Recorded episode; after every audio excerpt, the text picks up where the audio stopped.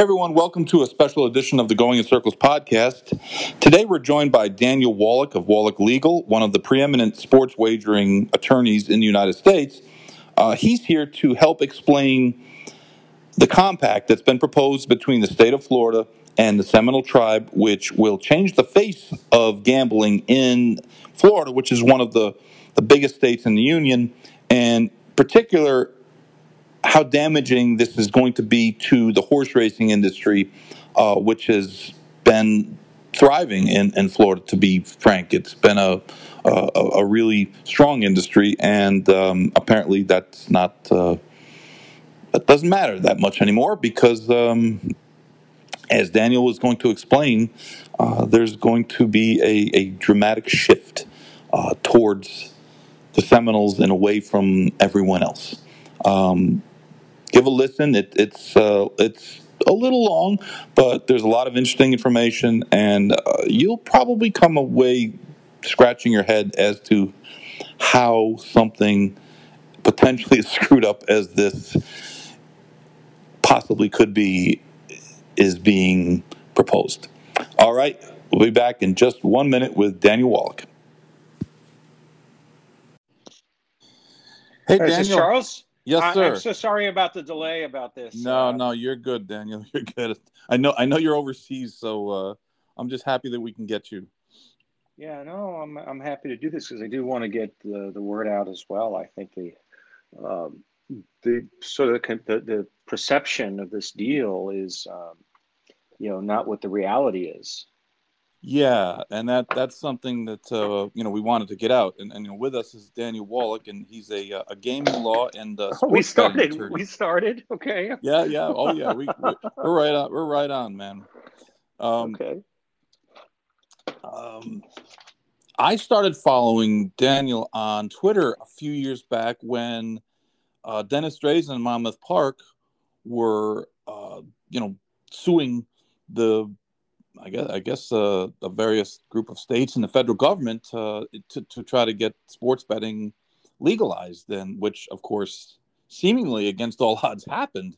Um, and then since then, there's been like uh, just a uh, you know countrywide. There, there's been uh, you know some some states got got going quick, some states got going slow, and and then we have you know Florida, which seems like um, it seems like Florida politics ha- have their own, uh, you know, life of their own, and um, you know, we're, we're, we're dealing with a lot, and, and this is primarily a horse racing podcast. So the effect that the compact and the other legislation that's supposed to be taken up uh, on the special session in Tallahassee on the 17th is um, well, I mean, from to be completely blunt, doesn't look good for horse racing, and um, you know we're we're kind of concerned because obviously all gaming is is interrelated that you know these days.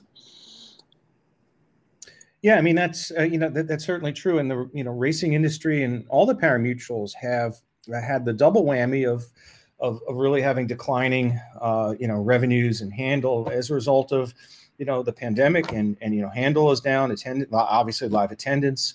Uh, so you know they're, they're getting they're further and further back competitively. And i think this compact which on the surface might seem to give the pari-mutuels you know some role in sports betting actually places them further back in the queue while at the same time you know eliminating really thousands of i don't know how many thousands but you're eliminating the entire standard bred racing industry. The quarter horse racing industry to what extent that exists, I don't know. jai alai and it will place the thoroughbreds at a competitive disadvantage to those other venues that now don't have to operate live horse racing. So it creates a lot of havoc, all in the name of you know restoring or, receiving these you know enormous economic benefits from one stakeholder, namely the Seminole tribe. But it's going to be uh, paralyzing to an industry, and I, have I've called this online as the equivalent of a Trojan horse because the the compact allows betting to take place off the reservation, off tribal lands, and when that ends up in federal court, uh, a judge is going to blue pencil that. If the if the Department of the Interior doesn't reject that part of it, uh, a, a court will will extract that out of the agreement, which means that because of the severability language in the compact, the agreement is still enforceable, at least with respect to the parts that are not declared invalid. So when the dust settles, have a brick and mortar monopoly. There'll be no sports betting, and the parimutuels are going to be SOL. That means like nothing, not even a rev share, not even a, as a booking agent for the tribe. They won't be able to. They won't be permitted to book any bets at their racetracks, jai alai frontons, or you know former dog tracks. This is a Trojan horse that's dressed up to create the appearance of inclusivity, and in reality, it will end up uh, being a catastrophe which confers a monopoly enshrined under state law and it will it will end or at least uh, eliminate any hope of the parimutuels participating through these compacts because the compacts do not allow gaming off of Indian land. So I, I think I think uh, I think the word needs to get out that this is you know far, not only far from a done deal, but it is legally suspect and based on every federal court decision that has addressed this very issue you can't do mobile betting through a compact. All of it, all of the activity, not just the server, but the location of the better has to be on Indian lands. To the extent that the compact allows anything off Indian lands, it will be rejected by a federal court. Right. So essentially, they were trying to create a loophole by saying that uh, a mobile bet is considered on Indian land if it goes through a server that's located yeah. on the on the reservation. But you're saying that all of, of the court cases that have have preceded this have declared that that is not uh, not not legal. That's right. And you might be asking for those like people in the audience. You mentioned Dennis Drazin. Well, you know, Dennis is a, a, stakeholder in New Jersey, and the New Jersey Constitution has sort of limits on where casino gambling can take place. It can only take place in Atlantic City. And you would think, well, well, how do you square that with the fact that uh, you can bet on you can you have iGaming throughout the state? I'm not talking about sports betting. I'm talking right. about online casino games. Sure. How do you how do you accomplish that when the state constitution says all casino gambling has to take place uh, in Atlantic City? You do that because it's state law, and under state law, a wager, a bet, is viewed as a contract, and the bet placed by the by the customer is an offer and the receipt and acceptance of the bet is where the contract is deemed to be made. That's state law contract theory, and those principles work under state law and they work under state constitutions. I mean, the proof is in the pudding. New Jersey has had iGaming despite the constitutional restriction going on eight years already. It's never been challenged, and it can't it can't be challenged because under New Jersey law and under New York law and every other state that recognizes a wagering transaction as a contract, you can make the server location the uh, you know the place where the contract. Federal law doesn't work that way. Under federal law, the Indian Gaming Regulatory Act, the, the two critical phrases are that the gaming activities have to take place solely on Indian land. So those are two integrated or two related concepts that the Indian lands are defined under the statute very clearly as meaning the reservation and any you know trust property which is land held in trust by the US government for the benefit of the tribes and for those of you who are familiar with the Seminole tribes Coconut Creek property or Coconut Creek casino that's not tribal land like like a reservation that's after acquired trust property that the tribe uh, uh, placed into trust with the U.S. government for the purpose of operating gaming. So, the, the, the Indian gaming law restricts gaming to Indian lands, but it's not just the gaming or parts of the gaming; it's all of the gaming activity. The words in the statute are gaming activities. The activities, and the U.S. Supreme Court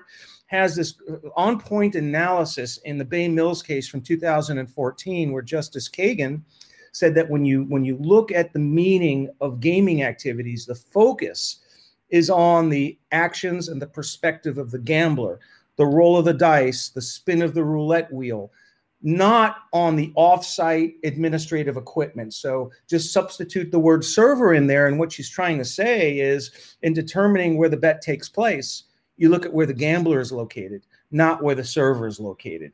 And that's a that's a U.S. Supreme Court decision that analyzes uh, what the phrase gaming activities mean under IGRA. And wherever you see gaming on Indian lands, you see gaming activities sort of in tandem with that expression. They are they are joined together, and and as a result, you know, the cases, all the federal cases say that the that that address the issue of remote off reservation gaming have rejected any notion that there can be internet based sports wagering or wagering over the telephone from outside of tribal lands. All of the activity related to the betting, the gambling itself has to take place on tribal lands. Otherwise, it runs afoul of IGRA. Uh, there's a U.S. Court of Appeals decision from the Ninth Circuit, uh, Iipay Nation versus the state of California, which is directly on point. Uh, there are some late 1990s and early 2000 decisions. There are federal interpretations from the National Indian Gaming Commission. And of course, in every instance where the U.S., the United States government was a party to any attempted, you know, case where the tribes have sought internet gambling through a compact, the United States government, through the Department of Justice, has consistently and unwavering, unwaveringly taken the position that the location of the server is irrelevant under IGRA for, for purposes of determining where the bet takes takes place. And the U.S. government has resisted and argued uh, vociferously against any any notion that you can do internet gambling through a compact. And case after case, the government has taken. Uh, the National Indian Gaming Commission, which is the regulator overseeing, you know, Indian gaming, has taken that position, and of course, the Ninth Circuit U.S. Court of Appeals two years ago, in, in one of the leading decisions on, on, on this issue, uh, rejected uh, internet gaming through you know you know uh, you know conducted by tribes off of Indian lands. So it all lines up, and then the sort of the nail in the coffin is Justice Kagan's analysis in Bay Mills, where the focus, uh, where her words, her words say not only that the focus of the gambling activities is from the perspective of the better, not the equipment. She said also in that same opinion that gambling can take place only on Indian lands and nowhere else. You can't get any clearer than that. So, what's the upshot of all this? Uh, is the government, state legislature, they're going through the motions? Are they going to waste their time? Well, it's possible that this gets ratified by the state legislature. It's also possible that the Department of the Interior, which is now headed by a Native American, will um, be sensitive towards tribal issues and, and approve a compact that includes mobile betting, but where the rubber meets the road, where it's all going to unravel is in federal court later this summer when a competitor could be a parimutuel facility, it could be a local government, it could be Broward County, it could be the city of Miramar, whose municipal services are being taxed by the expanded gambling, which is illegal under federal law. They have standing to challenge uh, the approval of the compact. There's a leading case uh, out of the DC circuit, which recognizes the standing of, of local governments. And there are other cases that recognize competitor standing. So it could be any of the parimutuels or any of the would be stakeholders in the state of Florida. It might also be any of the colleges and universities that want to you know protect and ensure that there isn't expanded gambling on, their college's games. So the challenges can come from a variety of different stakeholders.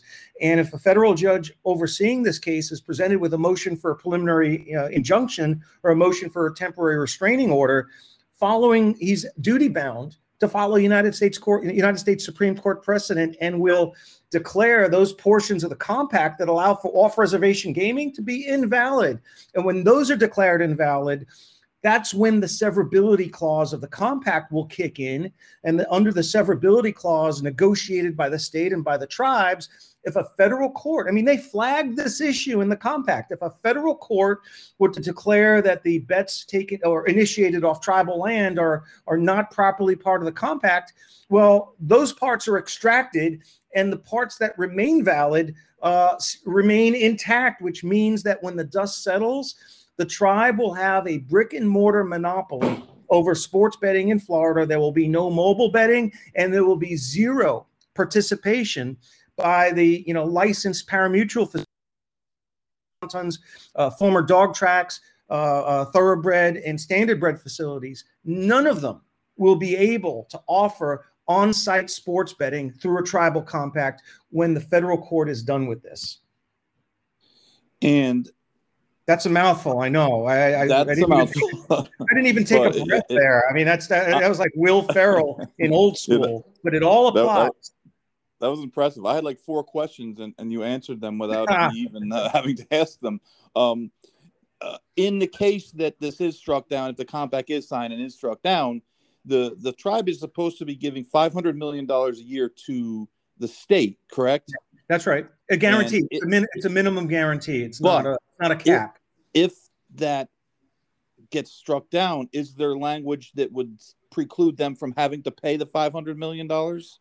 Uh, not not it's not an all or nothing deal. If uh, if mobile sports betting and uh, uh, racetrack specific sports betting are blue penciled out by the federal court, yeah, the revenues uh, are going to the revenue obligation goes down correspondingly.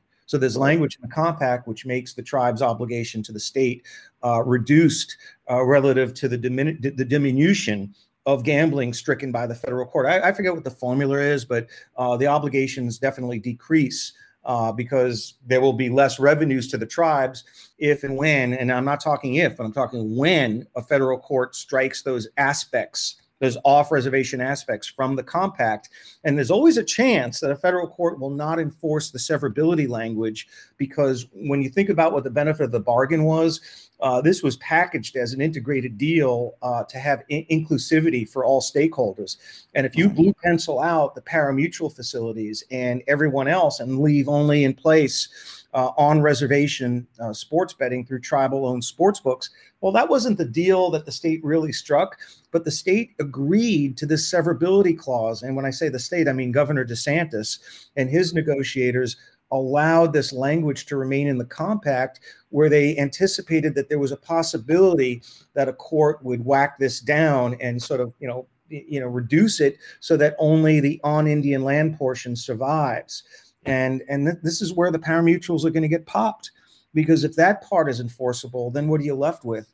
You're left with nothing for the parimutuels and their competitors which are the seminole tribe will be so as far ahead as they already are uh, you know, given their sort of class three footprint in the state of Florida, they'll be that much further ahead of the parimutuels if they're able to have exclusivity and monopoly over sports betting. You, you know, because it's gonna it's gonna drive all that visitation to the tribal casinos and away from the parimutuel facilities. So if you were already a customer of, uh, you know, or or uh, Tampa Bay Downs uh, if you want to make a sports bet, well, you're going to become a customer of the Seminole Tribe of Florida, the Hard Rock, and you're going to be diverted away from those facilities. So not only will they be stuck with nothing, but they'll lose business to the tribe. So it, it's almost like a double whammy, and this is almost preordained to happen because I don't believe that the governor's negotiators really understand the ramifications of some of these legal decisions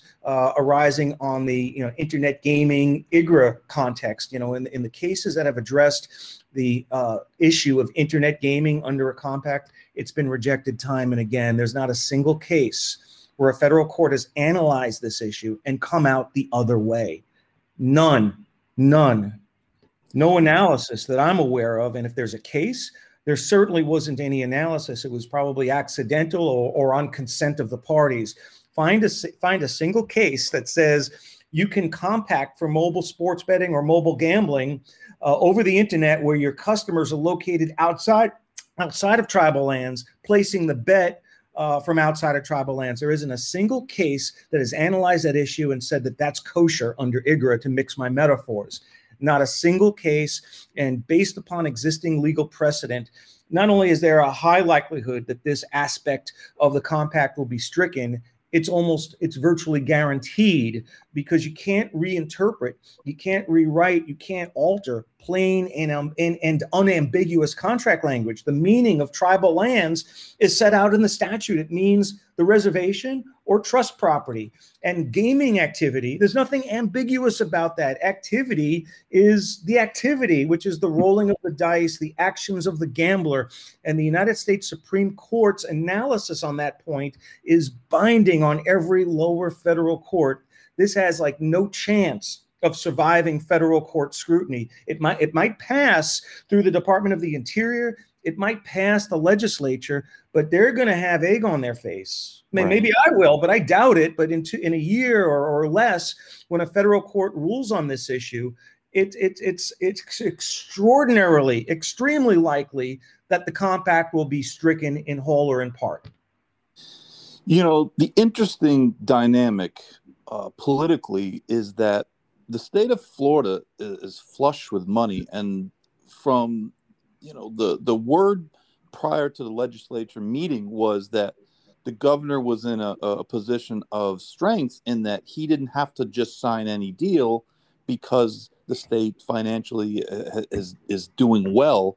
Um, and with some of these other places like new york um, providing you know templates of sorts i mean I, I, know every state is different and they, they all have their own issues uh, and they all want you know different state laws and, and such um, but it just seems like once this deal was announced, that uh, the general consensus among people that that follow uh, this, you know, the, the sports betting hmm. uh, nationally was that this was not a good deal for the state. That the, this was wildly undersold, which seemed odd considering you know what the governor had been, you know, his people had been kind of saying, hey, yeah.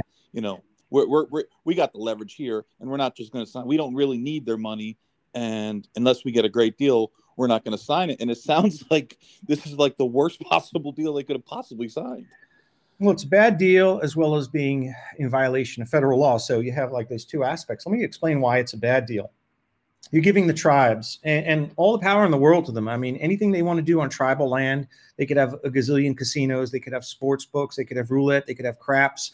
All of that is perfectly permissible on, on, under the Indian Gaming Regulatory Act as long as it's under as long as it's on tribal land and it's something that the state permits. Right. Under state law, if it's permitted under state law, then they have a good faith obligation to negotiate a compact providing for that. But but the limitation here is that it has to be on tribal land. You can't expand the definition of tribal land to include the whole universe because under the thinking that uh, under the the concept that this server is sort of like the holy grail that the server is where everything takes place you know extending that to an absurd you know situation you know a, a, a bet placed from a, a, customer in malaysia would be deemed being placed on the you know seminole Hard Rock right. casino in, in hollywood simply because a server is there. So you know the entire world under that analogy becomes indian land. And, and that is utterly absurd given that Congress carefully uh, defined the meaning of Indian land to mean, you know, not the moon, not Mars, not the sky, not, you know, sort of, you know, the air above the ground, but actually the, you know, the four corners of the tribal reservation and after acquired, you know, trust property. Very specific. And when you talk about what the meaning of gaming activity is, a server is not gaming activity. That's just sort of offsite equipment. It's associated equipment for purposes of processing the administrative aspects of the gambling transaction. The bet those are the actions of the gamblers. It's right. it's it's the perspective of the gambler. It's the gambling itself rather than you know sort of the computer equipment that's located you know wherever wherever they want to place it. You can't do that under federal law. State law has a little bit more flexibility, and that's where you know state legislatures can make that determination. Under IGRA, it would require an act of Congress to uh, update, revise, or modify the meaning of Indian land to include offsite gaming through computer servers. Uh, a, a federal agency nor a federal court can rewrite, alter, that language because to do so would violate the separation of powers doctrine and that that's the job for congress to change the law if the law has become antiquated by virtue of the proliferation of online gambling. I mean that's a simple that's a simple and easy tweak by congress. Just update the law change the meaning of indian lands and voila you know then maybe you could compact for off reservation gambling through that you know precept but without an act of Congress, what you're essentially doing here is overriding and nullifying uh, the plain language of IGRA and thwarting the intent of Congress, which was to confine gambling to Indian lands and nowhere else. Now, the way this was set up, uh, uh all right, you, your, your argument is very, very persuasive. Um, considering how uh, uh, judge uh, motion for directed verdict i would be a terrible judge but okay. um um what it uh, now the the the process that the government or the state has put in is allowing the parimutuels uh, and other stakeholders to act as agents of sort uh, for the the Seminoles, in that everything has to be done through them. So just setting aside your your argument, if this thing was to actually be, um, you know, put into effect, uh, Gulfstream Park, for instance, could have sports betting, but it would have to be run through the Seminole tribe. Well, not uh, not run through. Uh, uh acting as an agent of the Seminole tribe, the bets would be placed at the parimutuel facility. So if you're talking about, you know, Gulfstream or Magic City or Tampa Bay Downs, name it, name a parimutuel facility, the customer would have to drive to the, you know, the racetrack window and then a sort of a, the, at the ticket window the bet would be uh, transmitted by computer or electronically uh, across you know the county uh, through, some, you know, through through you know to the server, you know, through the magic server, right? Miles away, miles away. You know, the bet is placed at the racetrack, but through you know some uh, language in the compact, it's deemed to be made you know, on tribal land because that's where the, that that's where the teller you know pushes a button and the bet gets you know transmitted through the you know either sphere or, or internet uh, to arrive at some other location. Well, that's kind of a that kind of defies sort of the you know common sense view of where a bet takes place. And i know that's how new york and new jersey do it. New jersey runs their igaming that way but you know a, a, a wager is a contract. And under state law the legislature can make a policy determination that we're going to decide that where this bet this contract is legally consummated is at the location where the offer is accepted that's state contract law federal courts have rejected the importation of state law contract principles to determine where a bet takes place under IGRA. There's case law on that. Uh, and there's no case that holds the other way. Again, this is not, you know, Daniel, you know, uh, you know, placing his thumb on the scale and saying, I like these cases better than those cases. These are all the cases. Every right. case right, right. This. The overwhelming US evidence. Court, U.S. Court of Appeals.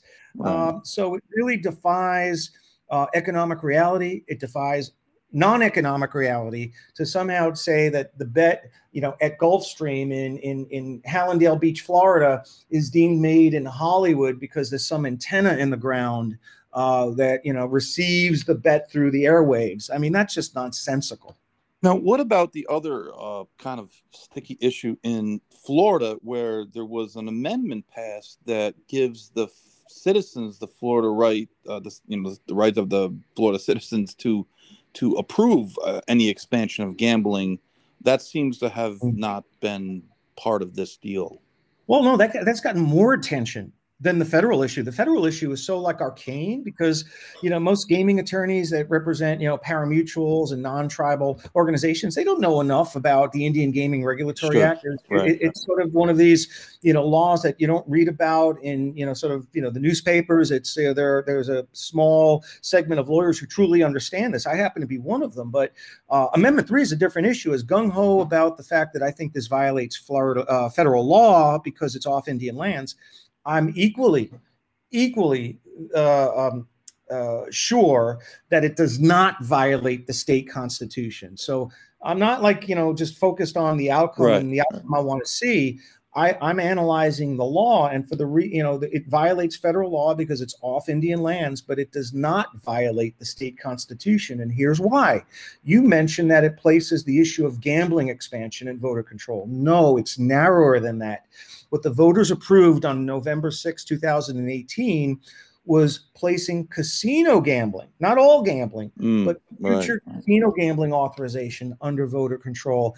And under the constitutional amendment, the term casino gambling was defined very specifically and very narrowly to mean okay, two two two components to it. It has to be a class three game under IGRA, and sports betting is no, no, doubt it's a class three game. But the other part of the test is it has to be the type of game that's typically found in a casino as of the date of the constitutional amendment. That's language right out of the Florida Constitution, and as of that date, three years ago, there right. were more than 40 states. There were about 40 states that had casinos authorized under state law. And in only six of those states at that time, uh, could you find a sports book in a casino? And those states were Pennsylvania, Mississippi, New Jersey, Nevada, maybe Iowa. I forget what the sixth one is. I don't have the list in front of me. Right. But with maybe the ratio, Colorado. Yeah, no, no, no. Mm. Colorado didn't come online yet, yet until 2019, maybe. So if you look at the uh, uh, sort of the number of uh, sports books and casinos on a state by state basis. You had six states, but there were 40 states that had commercial casinos. And looking at it from a tribal perspective, you had over 500 tribal casinos at that time, and only one tribal casino out of 500. No, I think two or three of them actually, two or three out of 500 had a sports book within the within the tribal casino. Does that sound like it's typical to you? It's no. more like atypical and and and then if you want to get into the weeds, I mean, this is an audience that is probably like really wired into this, so I'll, I'll try to give you a little bit more of my reasoning. Uh, it provides examples of what constitutes casino gambling. Uh, 12 lines worth of examples. They mention every category of class three gambling except for one, and that's sports betting. Sports betting was omitted uh, from Amendment 3. And uh, at the same time that Amendment 3 was proposed, a Florida lawmaker, I think Pepe Diaz, uh, if, I, I, forget his first name, but he's known as Pepe Diaz out of Miami, drafted a, an almost identical statutory provision that would be passed by the legislature, which would place the issue of casino gambling in voter control. It was a mirror image of the citizen initiative, which got passed uh, by the voters, but the legislative initiative uh, didn't clear the state legislature. It died in, in committee, but under his definition of casino gambling, he included sports betting. Right. Uh, so you really have sort of a comparison side by side of two nearly identical versions of the same thing. One includes sports betting, the other excludes it. And then, of course, if you look at the underlying character of the activity, uh, sports betting is a lot like horse racing. It's a, it's a, it, it's a, it, it involves a predominance of skill to be successful at it. Whereas casino games, are you know predominantly games of chance or luck that turn on the roll of the dice the flip of the card the spin of the wheel. Uh, right. uh, there might be some skill involved but it is not a predominant amount of skill. Horse racing dog racing and sports betting are all uh, skill predominated uh, events as determined by state attorney generals and by courts all across the country. And under the under amendment 3 uh, horse race betting dog race betting and betting on jai alai are excluded from the definition of casino gambling. While sports betting bears more similarity to those types of betting, which are all skill based, than it does to the games of pure chance that are defined or listed under the definition of casino gambling, which include house bank card games and slot machine gambling, all of which are tied to an uncontrollable or, or, or you know pure random event. So the addition. Wait, wait, there's more. There's more. There's more. Sports betting. Sports betting is also tied. It, it, you know, unlike casino games, which are determined, played, and determined entirely within the four walls of casino.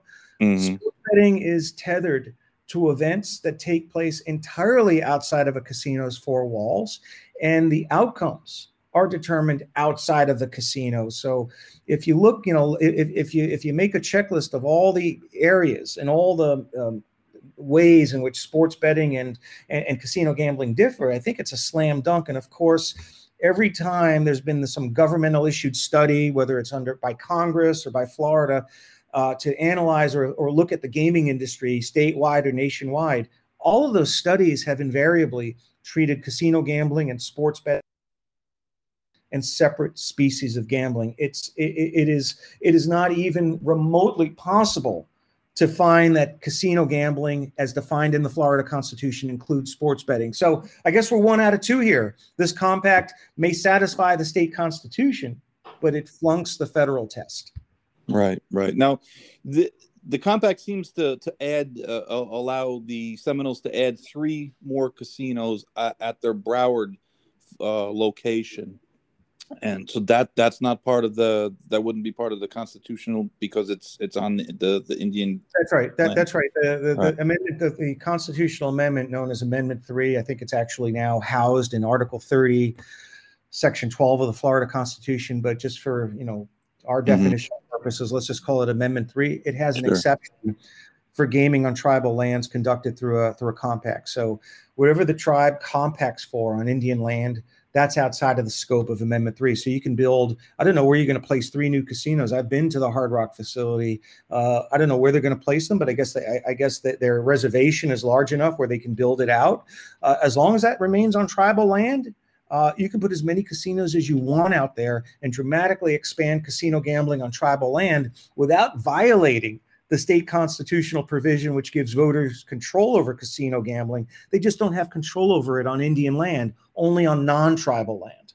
Right, right, yeah, yeah. I, I was thinking the same thing, but obviously that supposedly they, they've made, um, you know, inquiries to a couple of the big casino companies to try to create like a mini strip of sorts. So, um, well, you know, which actually raises the point. I mean, if you're if you're a city of Hollywood, if you're a city of Miramar or you're Broward County, you're thinking to yourself, wait a second, uh, isn't all uh, if you, there's one casino in Broward, in, there's a Coconut Creek facility a little further up north in Broward, but the Hollywood Hard Rock houses one uh, casino property.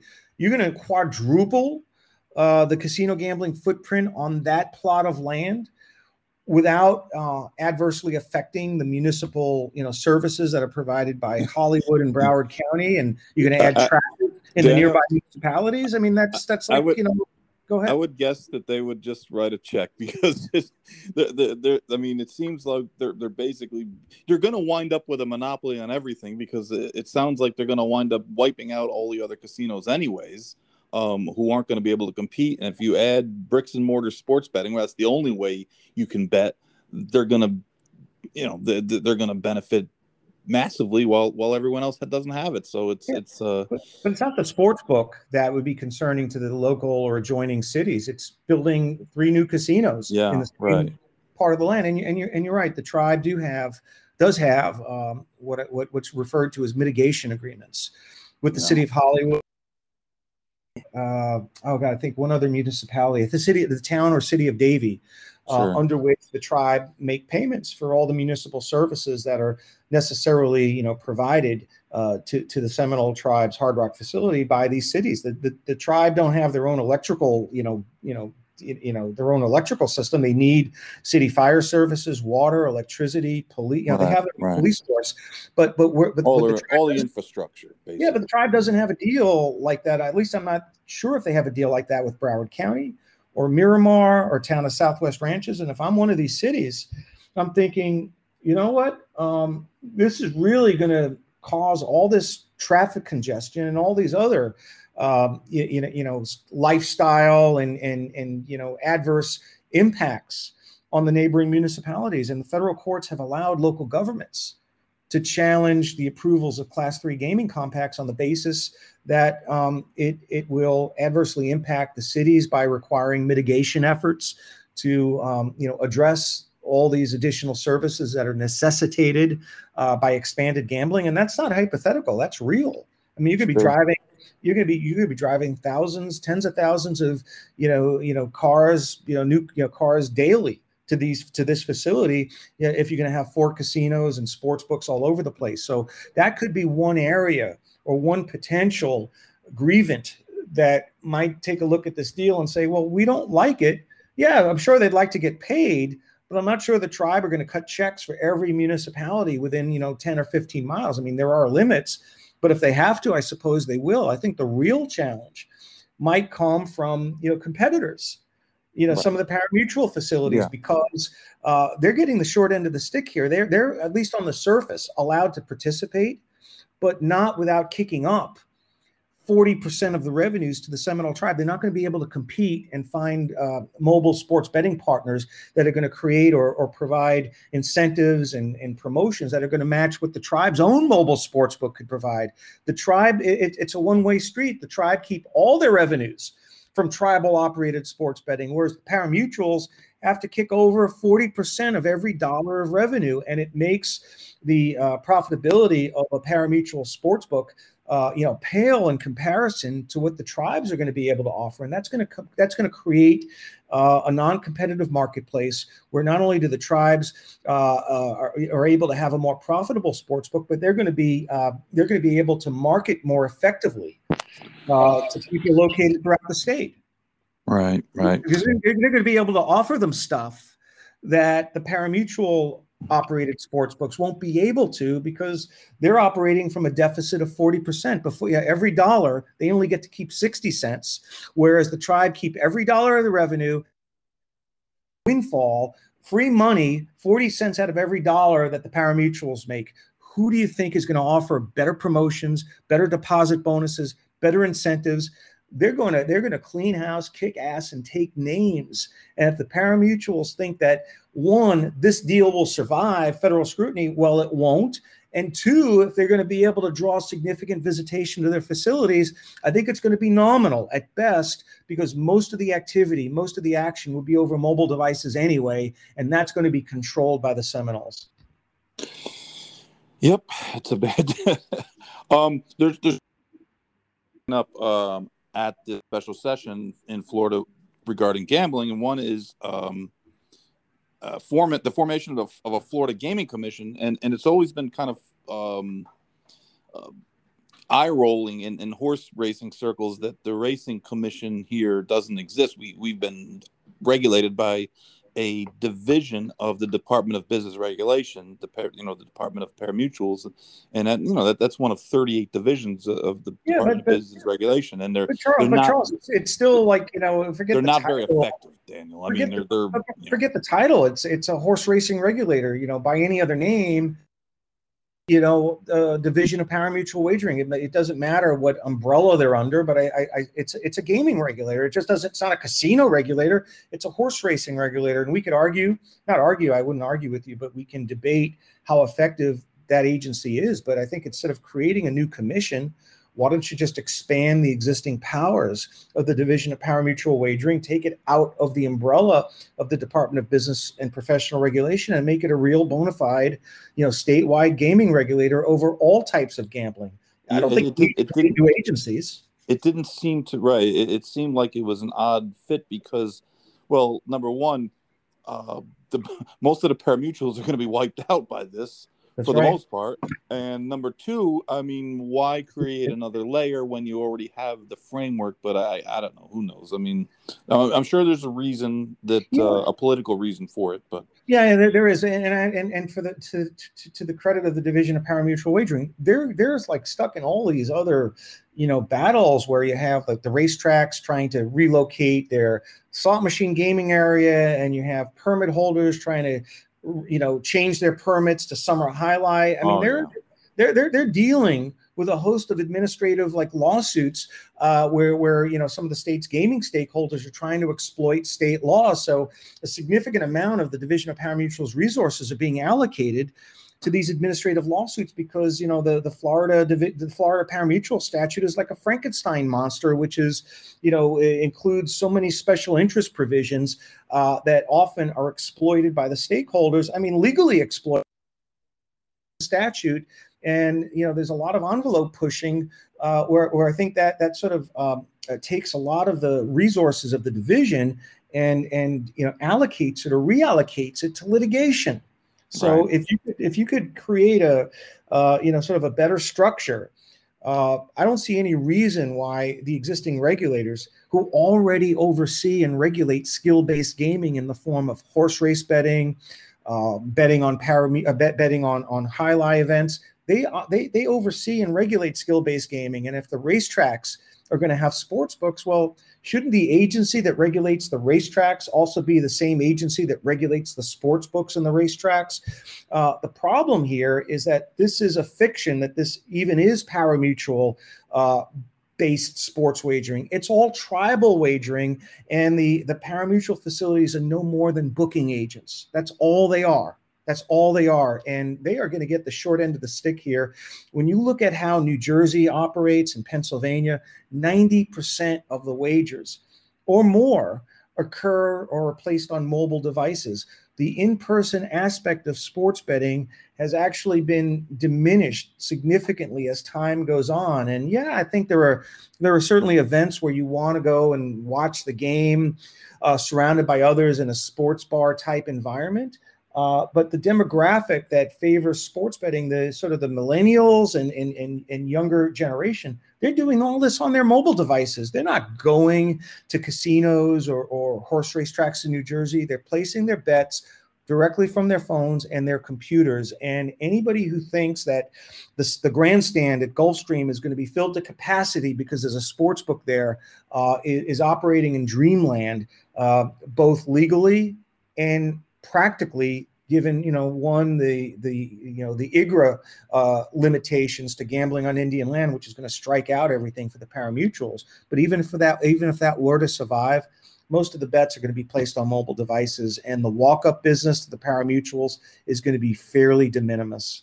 Yeah, we we've seen that in horse racing wagering where, I mean, last year during the COVID situation, 100% of bets were made off track uh, via you know computer or or you know mm-hmm. on your phone mobile and that's something that that has been a, a, year after year after year the on track handle has dropped as it and, and it makes sense I, you know we used to laugh in horse racing and, and thinking you know they, they've done everything in the last 25 years to make it easier to not come to the racetrack mm-hmm. to make a bet and then they have conferences and they all sit around and say why doesn't anyone come to the racetrack anymore? You know it's kind of like uh, this this circular you know uh, thought process but that's part of the reason why horse racing is where it is in, in a lot of ways anyways but um yeah th- there's not going say, to be I mean, say... why, why would i go and get out of my house and drive somewhere when i can pull it up on my phone and and do it right there just like you said, it, there's no, it makes no no sense from a convenience standpoint for the consumer. Yeah, and, and, New York is a good example of that. Um, there are casinos in New York, albeit you know Albany, Schenectady, Schenectady rather, upstate. Uh, New Jersey's online sports betting business is powered by probably close to 20% uh, emanating from uh, downstate New York. Right. Um, so um, no, you know, bettors don't want to travel. You know, they have to travel to go to New Jersey to bet on their mobile device because there's no mobile betting in New York. But the lure of the mobile device is so strong. I mean, you know, daily fantasy sports is essentially uh, an internet-based, you know, form of skill-based gambling. No one goes to a racetrack or a casino to to to you know kind of participate in, in one of these daily fantasy sports contests. It's all online. And sports betting is going to work the same way. Yeah, I think there's some kind of an appeal to going to Las Vegas to, you know, take in the atmosphere around the first week of the NFL season and watch the games in the sports book, maybe a big boxing match, maybe the Super Bowl, the big events are, are certainly going to create um, a, a great social environment around the in-person experience.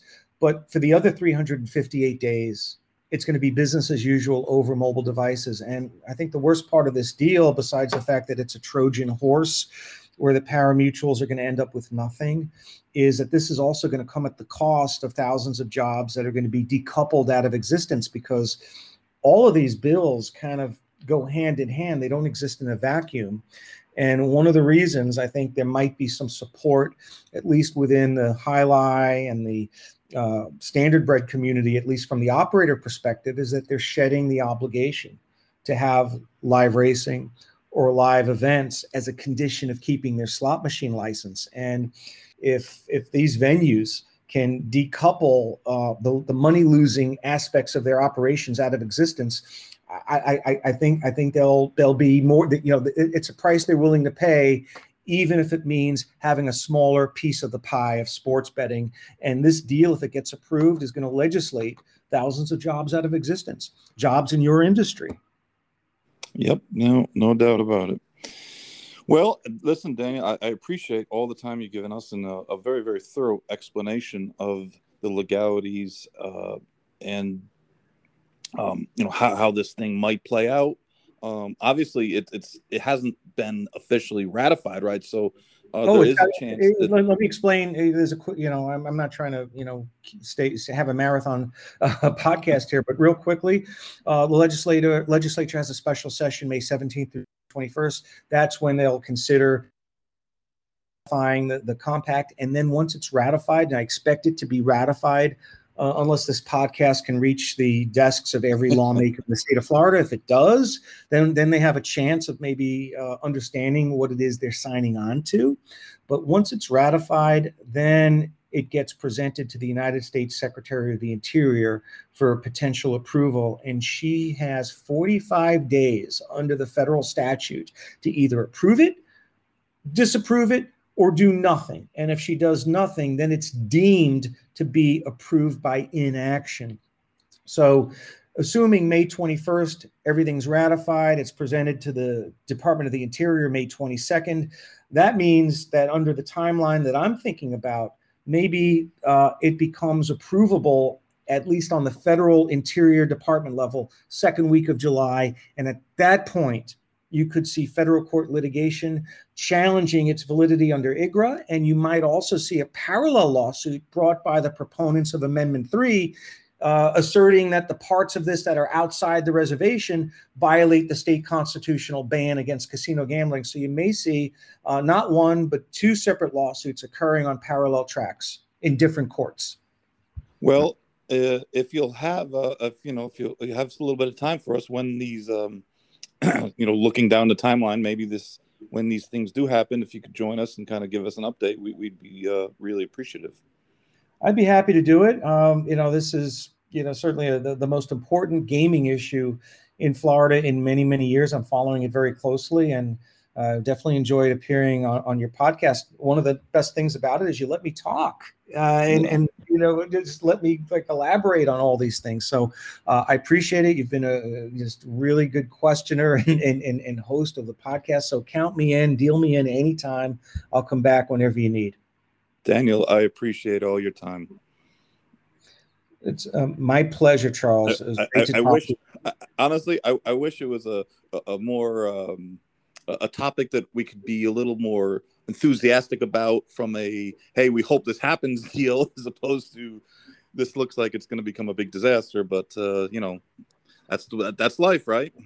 Yeah well, i mean there's nothing to be enthused about if you're in the horse racing industry because you're getting the short end of the stick economically and this deal may get blue penciled down to a point where there's no way to participate for the pari-mutuels and, and what i what i hope happens here is that the legislature uh, reevaluates how this comports with federal law. And I think it's okay to give the tribes, you know, whatever they want on tribal land. But I think for the pari-mutuels, this has to be uh, done through legislation that's independent of the compact. Otherwise, it has virtually no chance of surviving, and it will set the industry back and not only lead to the loss of jobs through decoupling, but probably the loss of jobs through the competitive disparity that will just grow exponentially if this deal is approved. Yep, no doubt about it. Uh, again, thank you, Daniel. Daniel Wallach from the uh, what, what's your your firm, uh, Wallace? Wallach Legal, uh, which is country's first. I like to call it that. The country's first sports betting focused law firm, and and I represent. You know, I work with companies um, all throughout the country in, in, in looking at gaming issues, not just sports betting, but you know, um, uh, pari-mutuel, uh, you know, tribal gaming. Uh, I work with startup companies. I teach.